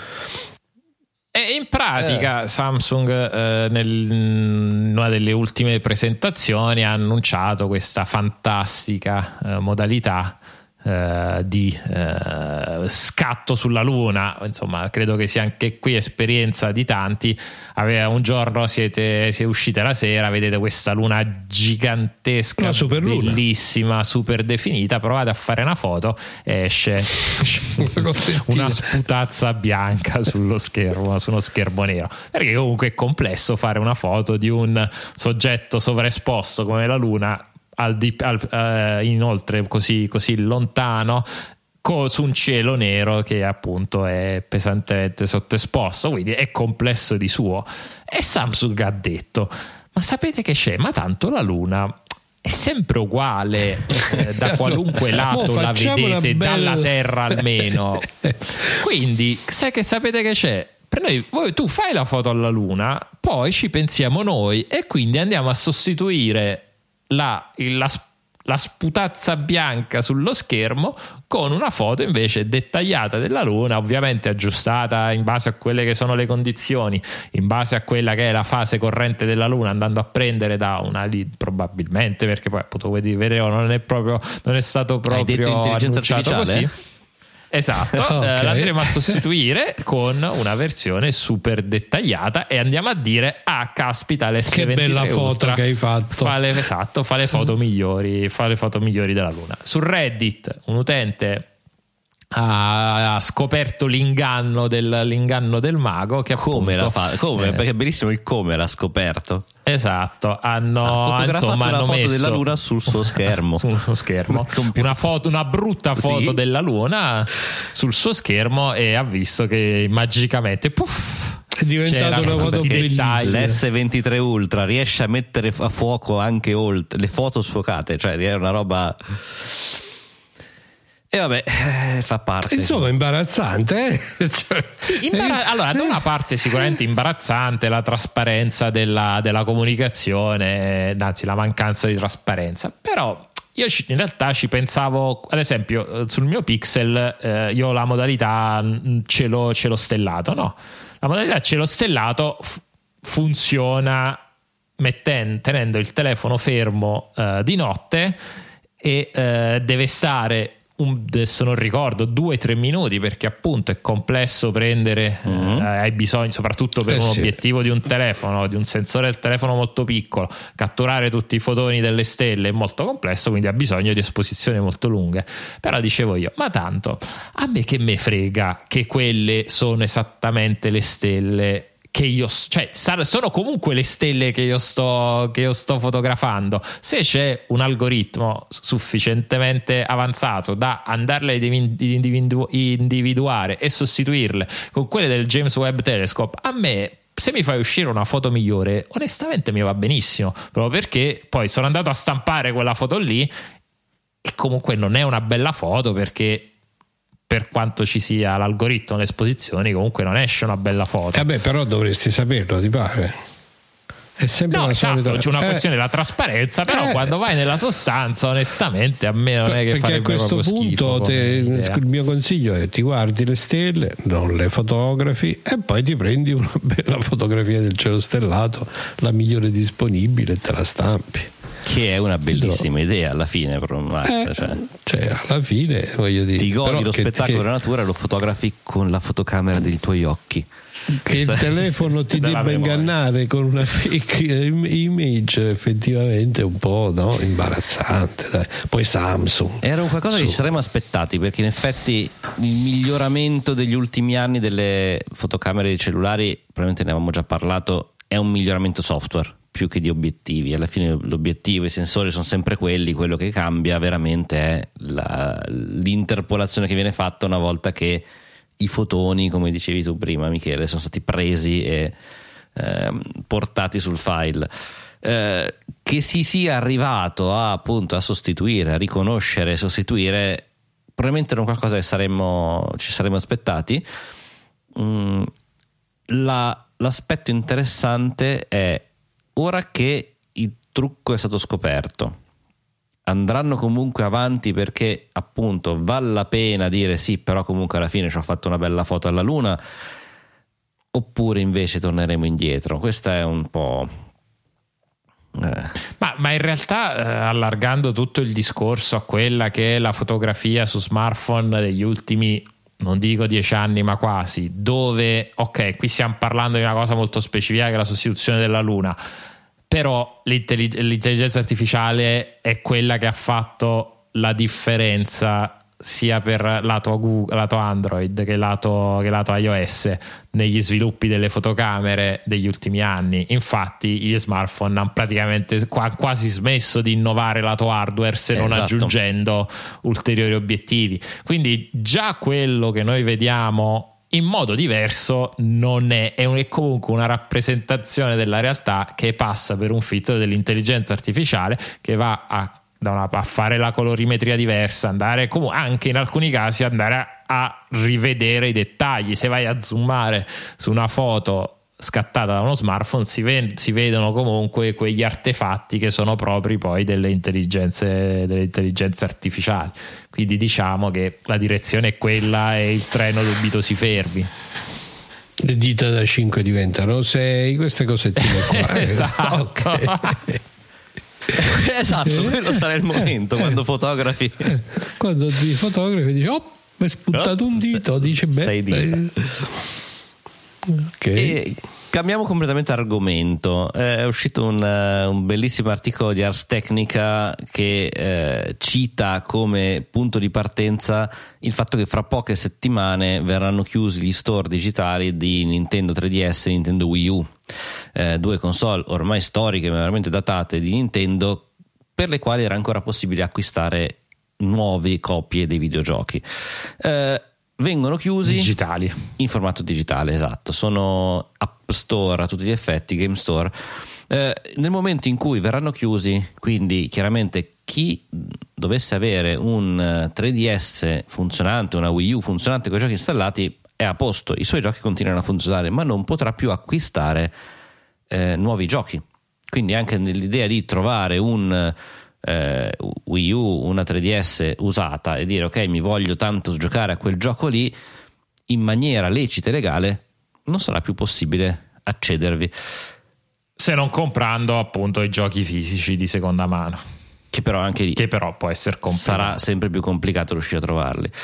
Eh, questo porta di fatto a quello che è un, un mondo degli archivisti, ehm, cioè mh, persone, fondazioni che cercano di custodire eh, prodotti digitali, eh, in particolare in questo caso videogame, cercando di eh, port- archiviarli, un po' come una biblioteca che tiene una copia di ogni volume per usi futuri, per consultazione. In questo senso vogliono custodire tutte le copie dei videogiochi e ehm, avere Eh, piattaforme legate così tanto a degli shop, come ormai sembra essere sempre più diffuso, eh, pone problemi da questo punto di vista. Come si possa fare, no?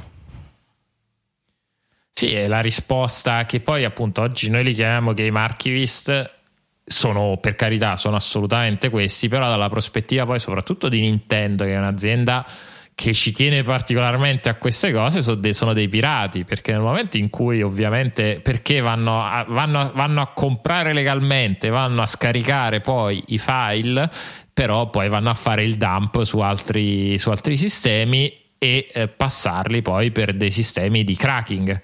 Poi vabbè, eh, credo anche la Wii, il, il, il tre D S è super bucato, credo che la Wii U non sia diversa, eh, ma questo vale per qualsiasi console, fino anche, fino anche alla Switch. Alla fine poi fi- finiscono come ROM eh, disponibili, disponibili a tutti. Le aziende, Nintendo, come dicevo, è particolarmente dura nei confronti di chi fa, di chi fa queste cose, quindi come dire, non solo non aiutano, ma osteggiano in maniera molto molto attiva questo genere di, questo genere di cose. È un problema perché perché comunque abbiamo tutti, come oggi abbiamo il piacere magari di, di rigiocare all'originale Monkey Island come lo giocavamo quando era ragazzi. Chi oggi è giovane e magari tra dieci anni vorrà giocare a il Pokémon che giocava da ragazzo, ecco, avrà grosse difficoltà. Poi tutti i vari produttori ovviamente si sono accorti di questo fenomeno e da lì tutto il filone dei remaster, la Nintendo stessa incluso nel, include nei, negli Switch. Abbonamenti con la Switch, esatto, gli emula, quelli che sono poi a tutti gli effetti degli emulatori, però non è che ti coprono tutto il catalogo, se c'è un gioco che non è incluso non hai altro modo se non andare su eBay e andare a vedere se c'è qualcuno che ti vende la cartuccia, o su eBay eh. o su altri siti, o, oppure vai su altri siti, certo. Però come Ciao. dici tu, certi giochi sarà un po' perché non li rimasterizzano, un po' perché non li tengono nei cataloghi, un po' eh, prima o poi andranno persi. E questo... Sì, vabbè, il lavoro di queste persone onestamente di solito è abbastanza certosino, quindi veramente vanno giù, soprattutto su questi sistemi, cercano di coprirli veramente il più possibile. Però sì, è c'è un problema generale, no? Che, sempre, che eh, è legato sì. al passare del tempo e al fatto che determinati tipi di prodotti, determinate tecnologie, i relativi contenuti rischiano di andare persi. Questo è in qualche maniera nella natura delle cose, no? Sì, però come dire, non è nella natura intrinseca delle cose. Eh, nel momento in cui tu sei una Nintendo e magari metti tu in piedi un programma del genere aiutando magari chi lo fa, forse sì, forse è la una, cosa un po' sì, più giusta una, di farla, però poi è una visione un po' stupida, infatti, perché appunto sì, non... potresti portare a una salvaguardia di quelli che sono stati i tuoi contenuti principi. Non credo che gli intacchi il mercato, non camminivalizza tipo... sicuramente il l'abbonamento del retro gaming su Switch, perché di fatto sono tutte cose che uno comunque giocherebbe. Poi il fatto che sono magari un filo migliorato, un filo rimasterizzate, magari non... il pubblico di chi vuole avere la vera cartuccia originale e quindi giocare la vera esperienza di quei dispositivi è diverso da quello che fa retro gaming emulato. Prese. Per cui, come dire, ehm, ecco, mi chiedo eh, come mai debbano dismettere questi, questi shop, perché di fatto se comunque c'è una certa attenzione, evidentemente un pochino, magari molto poco traffico c'è ancora. Sarà sicuramente un problema di proprietà intellettuale, mi aspetto, quindi che siano scadute licenze. Ma io penso no, secondo me è proprio una questione di costi, perché sì, è vero che comunque c'è un po' di attenzione, però probabilmente non c'è sufficiente attenzione da tenere i server accesi, qualcuno che guardi i server. Insomma, c'è un, da fare comunque un investimento che non eh. è particolarmente evidentemente de, desiderato, remunerativo, no? Per quelle due copie eh no, vendute. Esatto. esatto. Bene, e bene mica tanto, ma insomma. In questo caso bene effettivamente non c'è zecca. Esatto. Bene, bene mica tanto anche eh, nel mondo dell'open source. Non so se avete avuto modo di seguire la, eh, la bagarre che si è gonfiata e fortunatamente sgonfiata nei confronti di Docker eh, e di quello che è, appunto, sono le immagini delle organizzazioni open source. Eh, Docker, per quei pochi che non lo sapessero, è uno dei sistemi più importanti di containerizzazione, cioè che permettono di costruire eh, delle applicazioni con tutto il loro sistema operativo portabili da un computer all'altro. È nato come sistema open source, basato fra l'altro su macchine Linux, quindi basata a sua volta su cose open source. Adesso è diventato un prodotto commerciale estremamente eh, importante, perché di fatto è il modo in cui eh, è uno dei modi principali con cui vengono distribuite applicazioni web, sia in ambito eh, personale. eh, Michele spesso ci racconta che installa sul esatto. suo Raspberry qualche nuova immagine Docker di eh, tullettino carino, eh, effettivamente semplifica la vita di questo tipo di attività. Dall'altra parte ehm, anche distribuire veri applicativi come possono essere il vostro sito di fiducia, eh, che probabilmente sarà fatto anche lui in sistemi tipo Docker, se non Docker stesso, eh, è un qualcosa ormai standard abbastanza nel settore. Cosa è successo? Che eh, vabbè, già da qualche anno sono entrati abbonamenti di un certo costo eh, per licenze eh, desktop su sistemi non Linux, eh, per poter utilizzare quantitativi importanti di immagini. Eh, quello che è stato l'annuncio, probabilmente dato quando il, so, il uh, communication manager era in malattia, dormiva, dormiva esatto, è stato che tutti i team gratuiti, compresi quelli open source, sarebbero stati cancellati nel giro di pochi giorni o settimane. Questa cosa ha terrorizzato di fatto il mondo dell'open source, perché un sacco di sistemi dai vari eh, appunto tool di cui ci racconta Michele una settimana sì, una settimana no, che eh, ma anche ha un sacco di immagini base per progetti che vengono sviluppati e mantenuti eh, un po' ovunque, sono fatti da eh, fondazioni magari o sviluppatori che non hanno una forza commerciale anche di un abbonamento non proprio economico e che di colpo si sono visti a rischio di essere cancellati e rimossi da quello che è il principale, se non quasi unico canale conosciuto, ce ne sono tanti altri però insomma. Sì, stiamo parlando veramente di un app store quasi, perché con, guardando qualsiasi tutorial, eh, io parlo ovviamente dalla prospettiva diciamo di appassionato, ma ovviamente queste ripercussioni professionali anche molto molto importanti.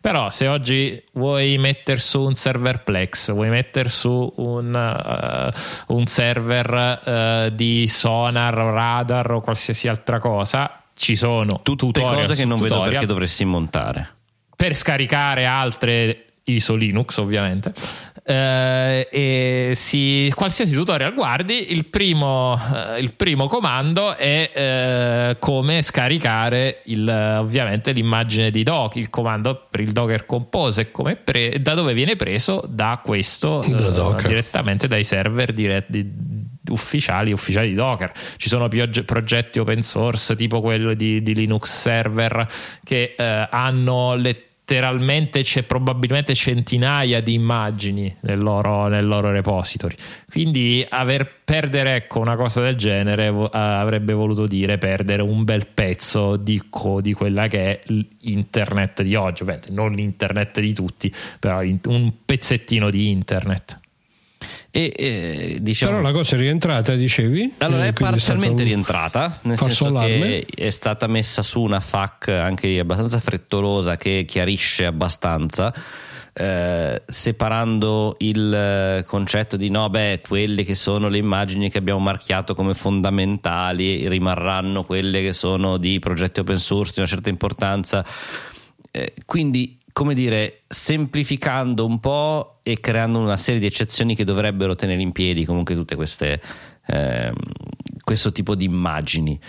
Eh, c'è, resta il dubbio che in alcuni casi non proprio tutto possa rimanere e mh, probabilmente è qualcosa che vedremo nelle prossime settimane. Di certo, mm. ecco, la, l'interrogativo che ci fa venire è perché molti hanno detto vabbè, spostiamoci allora su GitHub che offre un servizio identico gratuito per progetti open source, ma come dire, molti hanno detto sì, però non è che poi domani anche GitHub si inventa che i suoi repository eccetera eccetera, quindi come sempre stiamo ponendo le fondamenta, diceva Michele, le fondamenta di un certo pezzo di internet eh, probabilmente anche più importante di quello che dicevi tu, eh, su comunque player commerciali di cui non abbiamo controllo e eh, e ci fidiamo che tutto stia lì. Effettivamente tutti i tutorial, come dicevi tu, iniziano con scaricati da Docker l'immagine di, oppure prendi su GitHub, citando il secondo.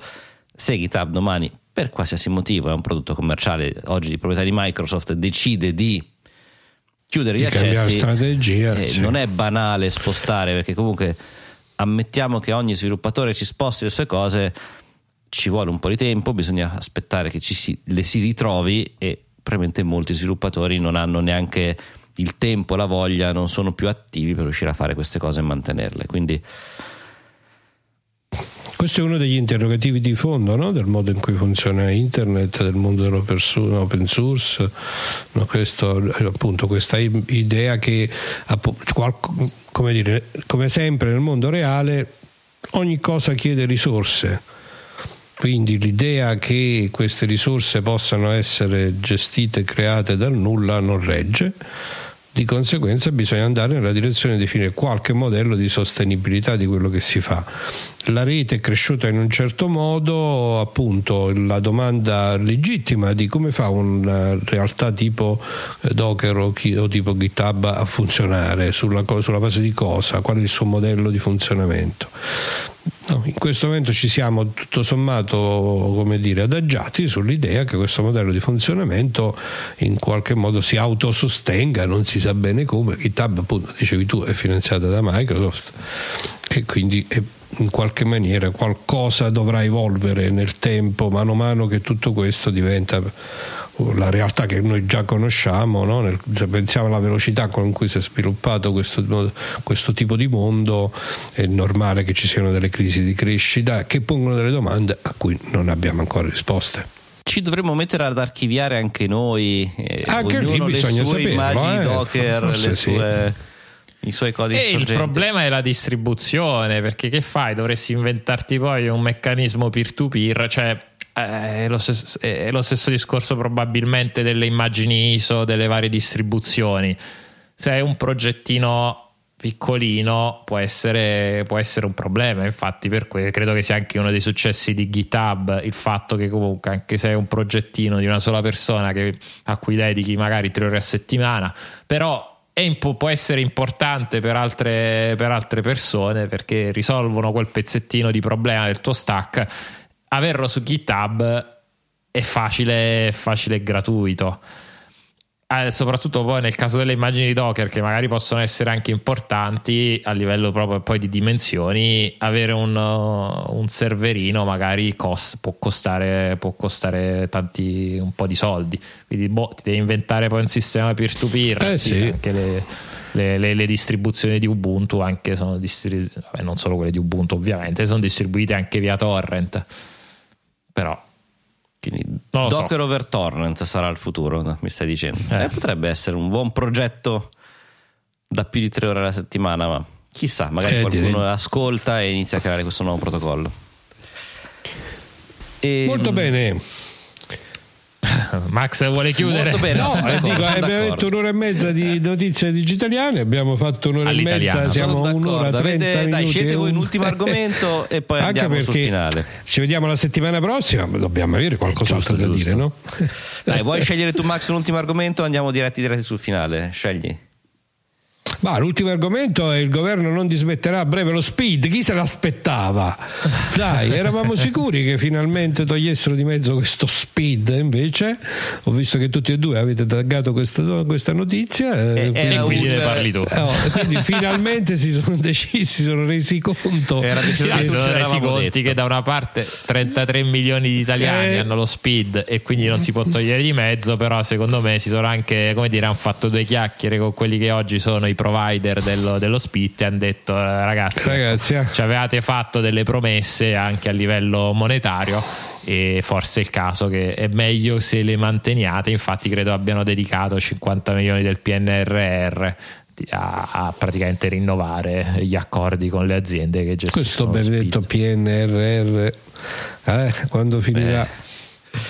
Eh, ma è proprio resiliente. Eh, resiliente. È resiliente. Comunque, come questa cosa resilienti. dello SPID era interessante proprio per questo, no? È una esatto. di quelle situazioni in cui tu ci puoi dire che in Italia è una delle poche cose che ha veramente preso piede e che snellisce comunque, con tutta la complessità di, eh, di attivazione e tutto il resto, snellisce moltissimo l'interazione con la pubblica amministrazione. Tu proprio quello vuoi togliere.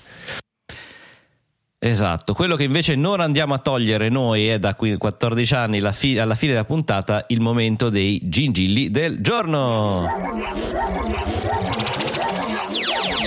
Signore e signori, i gingilli del giorno.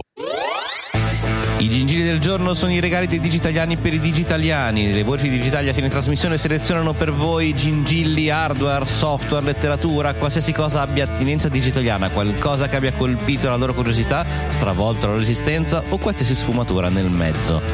Max, eccomi. Che cosa ci porti oggi? Voglio farvi un regalo perché io ho avuto a mia volta un regalo per la festa del papà. Sono stato sorpreso dai miei figli che, diciamo, io sono un lettore voracissimo, eh? Per, davvero, Max? Per cui, diciamo, mi sono un po' sorpreso che mi abbiano regalato un libro. E quindi con un certo sospetto ho aperto il pacco e invece è uscita fuori una bellissima sorpresa che voglio condividere con tutti i nostri ascoltatori, che è questo saggio romanzato di, che si intitola Quando abbiamo smesso di capire il mondo. eh, te, il tema è veramente intrigante, perché appunto è un racconto, in, credo mi pare che siano cinque, non l'ho letto ancora naturalmente, eh, sto facendo la sintesi di aver guardato bene l'indice, di essermi incuriosito, ho letto bene la quarta di copertina, l'introduzione, quindi è un'avventura che esploriamo insieme. Comunque l'idea di eh, questo autore che si chiama Ben Todt, scusatemi la fatica, ma appunto è un regalo di ieri, quindi mi è un attimino sfuggito di mente. E, dicevo, eh, comunque questo saggio costruisce sostanzialmente una serie di mh, racconti che sono basati su fatti veri ma romanzati, di, eh, di come è cambiata la nostra visione del mondo e di come si siano eh, diciamo succedute nel tempo alcune scoperte scientifiche il cui impatto di fatto è coinciso con un modo diverso di guardare al mondo, di guardare alla nostra vita, di guardare alla realtà.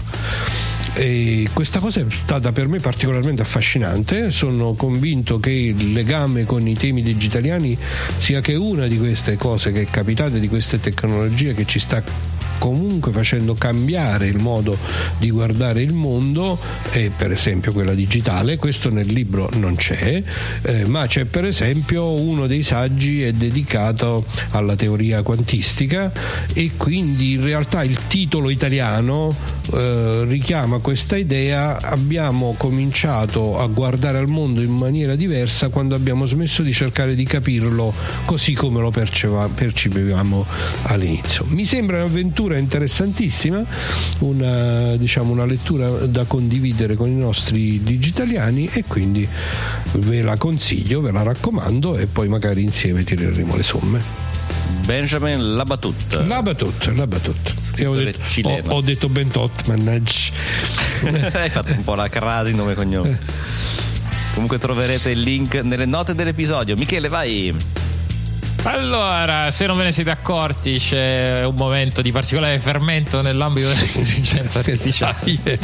E chi l'avrebbe detto? E vabbè, c'è ChatGPT, c'è Bing, però eh, io mi sono messo nella sidebar di Firefox come, eh, come copilot, che è un po' il, il, della stessa idea di, di Microsoft, però non c'ho, onestamente non c'ho voglia di usare Edge davvero da, dappertutto. Uh, quest'altro progetto che si è, e poi ChatGPT funziona una volta sì e tre no, venti dollari sono un po' tantini per, per ora. Comunque uh, ho scelto invece quest'altro progetto che si chiama perplexity punto a i, che uh, onestamente non ha la stessa efficacia di ChatGPT e forse neanche di Bing, però comunque ris- ris- ris- risponde a tante domande e può risolvere comunque dei, dei problemi. È gratuito, lo trovate ovviamente su perplexity punto a i, c'è una waiting list per Uh, per, per l'applicazione di iPhone.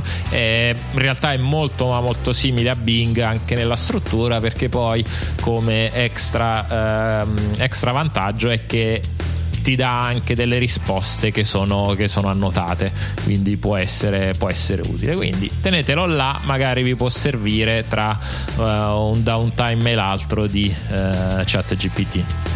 Fantastico, grazie mille Michele, molto utile. Eh, io invece di un uh, gingillo di intelligenza artificiale come te porto un gingillo di intelligenza artificiale anch'io, giustamente va un po' di moda. In realtà io porto una estensione di quello che è stato il gingillo della settimana scorsa del Docker, che se vi ricordate aveva portato una shortcut per iPhone che si doveva nella teoria, ma era un gingillo non funzionante eh, dal suo punto di vista, connettere, far parlare Siri direttamente con l'A P I di ChatGPT. Ebbene, uno dei motivi per cui non funzionava un granché bene è che effettivamente Siri nei nostri telefoni è generalmente in italiano, quando eh, il sistema voleva invece comprendere e rispondere in inglese, quindi comprendeva poco, rispondeva malamente, e questo era il problema principale.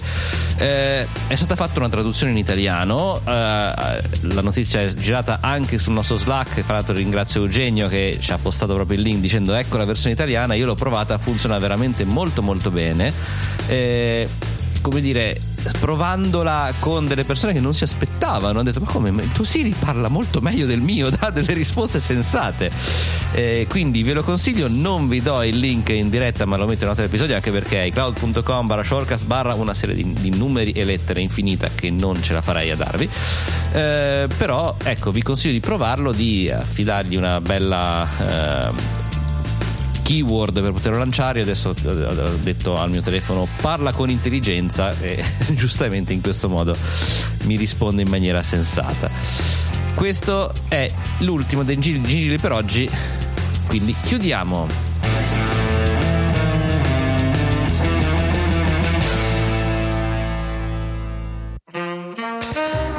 E dopo i gingilli arriviamo finalmente a quelli che sono i nostri saluti di chiusura di questo episodio seicentosessantasei, che ancora non abbiamo sottolineato quanto sia palindromo. Servono delle raccomandazioni importanti, ovvero a noi piacciono tanto vedere le stelline delle recensioni sui vari, eh, sulle varie piattaforme di podcast. Se usate una piattaforma di podcast che ancora ce le ha, non tutte ce le hanno, ci fa piacere molto leggere i vostri commenti su Twitter, eh, chiocciola Digitalia F M ancora attivo, su Mastodon, eh, chiocciola Digitalia F M at mastodon punto social. Eh, punto uno. Mastodon punto uno. Eh, trovate comunque anche me, Michele, su Mastodon, eh, Max lo trovate ancora su Twitter, cercateci pure con i nostri nomi e cognomi, i... si capisce niente, eh, tu, siamo un po' tutti da tutte le parti, riuscite a, a chiacchierare con noi facilmente. Eh, il modo migliore è digitale punto f m slash slack, questa nostra community che è molto viva durante tutta la settimana, e se vi è piaciuto un po' uno degli argomenti di cui abbiamo parlato, perché non farlo ascoltare ai vostri amici, portarci quindi le sue orecchiette fresche, eh, in, se apprezzeranno vi ringrazieranno anche magari che gli avete fatto scoprire qualcosa di nuovo. Eh, che altro c'è da dire? Da, dal nostro punto di vista direi che abbiamo finito anche per stasera questa puntata senza il doc, che tornerà la prossima settimana, o forse no, chi lo sa, quella dopo ancora, ChatGPT lo sa, noi non ancora. E per questa sera è tutto. Dallo studio di scorta di Milano Città Studi un saluto e una buona settimana da Francesco Facconi. Dallo studio cittadino di Avellino un abbraccio da Massimo De Santo. E dallo studio di Milano Isola Michele Di Maio. Ci sentiamo la settimana prossima con una nuova puntata di Digitalia.